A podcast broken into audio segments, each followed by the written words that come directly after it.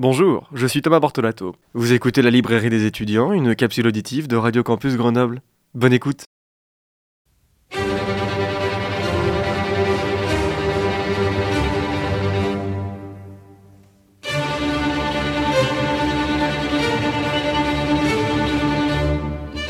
Eh bien bonjour, bonjour à toutes et à tous. Je suis très heureux de vous retrouver aujourd'hui pour notre toute nouvelle chronique de la librairie des étudiants.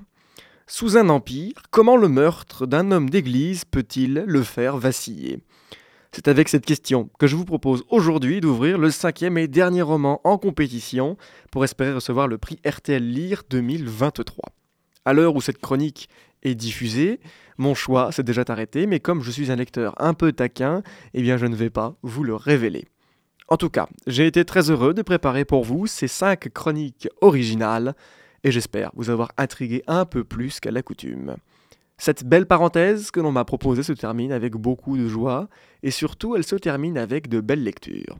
Pour notre lecture du jour, je vous propose d'ouvrir le roman de Philippe Claudel, publié aux éditions Stock depuis janvier 2023. Ce roman s'intitule Crépuscule. Préparez vos marque-pages d'enquêteurs, je vous emmène aujourd'hui résoudre une enquête au bout du monde. Nous sommes aux confins d'un empire dans un petit village proche de la frontière impériale. La neige entoure ce village calme en apparence. Dans le silence des flocons, le policier, Nourio, passe ses journées entre son bureau au commissariat et sa maison où sa femme enceinte, proche de l'accouchement, attend le petit dernier. Un soir, il est amené près de l'église pour ouvrir une nouvelle enquête. Pernieg, le curé du village, est retrouvé mort. Le crâne enfoncé par une pierre lui a ôté la vie le corps a été retrouvé par deux jeunes enfants. Le matin suivant, le village se réveille en apprenant la nouvelle. Le curé est mort. Devant ce meurtre, les autorités du village informent la capitale de l'Empire en envoyant Barrage, l'adjoint du chef policier, dans la ville de Thé. Lorsque l'adjoint Barrage revient au village quatre jours plus tard, l'enquête n'a guère progressé. L'adjoint est aussi porteur de nouvelles étranges. Lorsqu'il est arrivé dans la capitale, les discussions, l'attitude des gens tout semblait glacial. Derrière ce silence étrange des pouvoirs impériaux, l'enquête commence à être encadrée par des policiers de plus haut rang que Nouriot. Il suffit parfois d'un petit élément pour que de grands événements se produisent. Peut-être que les dignitaires de l'Empire attendent dans leurs appartements que l'effet papillon déclenche ses conséquences.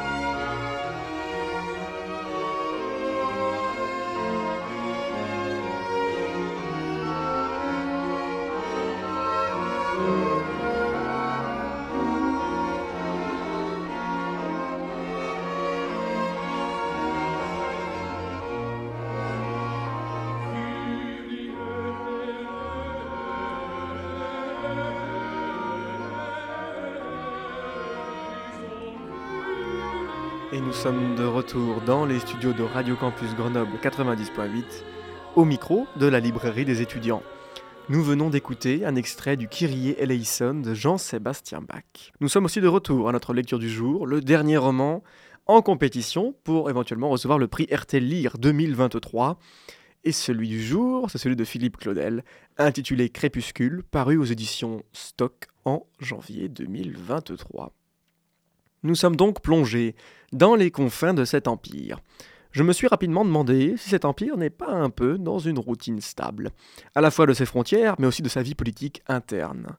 Tout semble se poursuivre normalement sans que rien ne le perturbe. Par le meurtre du curé Pernieg, tout va changer. Dans ce village du bout de l'Empire, quasiment aucune affaire policière ne se fait devant le peu d'incidents graves. Le policier Nouriot, personnage principal dans cette enquête, et cet engrenage politique est absolument dégoûtant. D'abord, il est opportuniste. Alors là, vous allez me dire que de nombreux personnages dans la littérature sont opportunistes. Oui, c'est bien vrai. Mais ça n'est pas vraiment le sujet à l'égard de ce personnage qui m'a vraiment le plus choqué. Nouriot m'a simplement dégoûté de par son caractère et ses pulsions sexuelles. Il est marié, a déjà des enfants et sa femme attend le prochain. Et d'après les descriptions du ventre de sa femme, c'est même à se demander si son ventre ne va pas finir par éclater. Mais revenons-en plutôt au personnage de Nouriot. De par l'absence d'enquête à réaliser, ses pulsions sexuelles et sa femme deviennent une obsession. Il n'hésitera pas à quitter son bureau quelques instants pour être seul avec sa femme. Dans le cadre de son enquête, il côtoie les deux jeunes enfants qui ont découvert le corps du curé Perniègue. Lémia est l'une des deux enfants. Et l'obsession du corps et les pulsions soudaines du policier vont se déporter sur cette jeune enfant. Le sujet de la sexualité revient quasiment tous les cinq pages dans le roman. Et le sujet revient, et le sujet revient, et le sujet revient, et le sujet revient, et le sujet revient. Voilà. Il y a comme une fixette de l'auteur sur les aspects sombres du personnage de Nouriot, ce qui ralentit terriblement l'histoire, et qui par la même occasion nous dégoûte à faire le choix de perdre le lecteur. L'histoire va s'embourber malgré un immédiat stress assez bien assuré. Le roman s'ouvre sur la découverte du corps, puis il va falloir lire des descriptions du paysage jusqu'à l'arrivée du fameux vicaire. Après un démarrage demi-raté, le roman s'ouvre sur une partie politico-religieuse.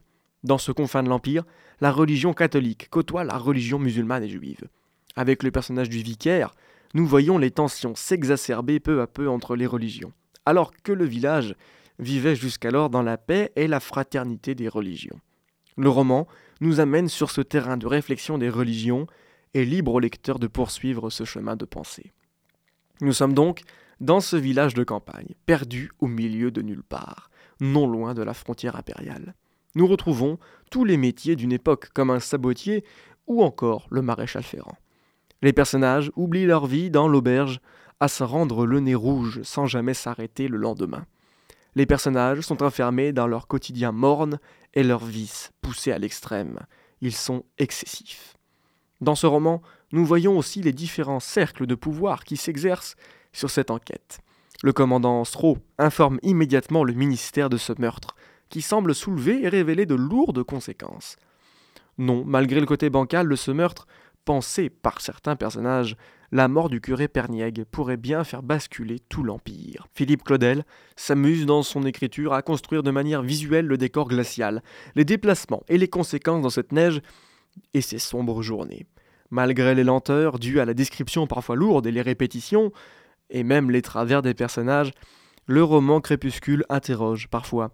Il interroge sur les conditions de certaines personnes tout en transposant, dans un empire fictif, des problèmes de société qui nous sont malheureusement communs. Ainsi va la littérature.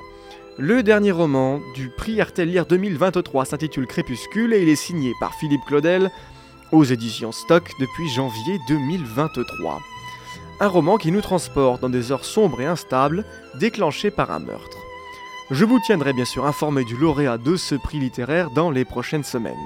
Quant à nous, je vous donne bien sûr rendez-vous la semaine prochaine pour une nouvelle chronique de la librairie des étudiants, où nous nous intéresserons à un roman moderne très important. D'ici là, vous pouvez me retrouver sur la page Instagram de la librairie des étudiants, et puis vous pouvez également retrouver cette chronique et toutes les précédentes sous forme de capsule auditive en balado-diffusion sur le site internet de Radio Campus Grenoble 90.8 à la rubrique de la librairie des étudiants. Je vous souhaite de passer une bonne semaine et surtout, je vous souhaite de belles lectures.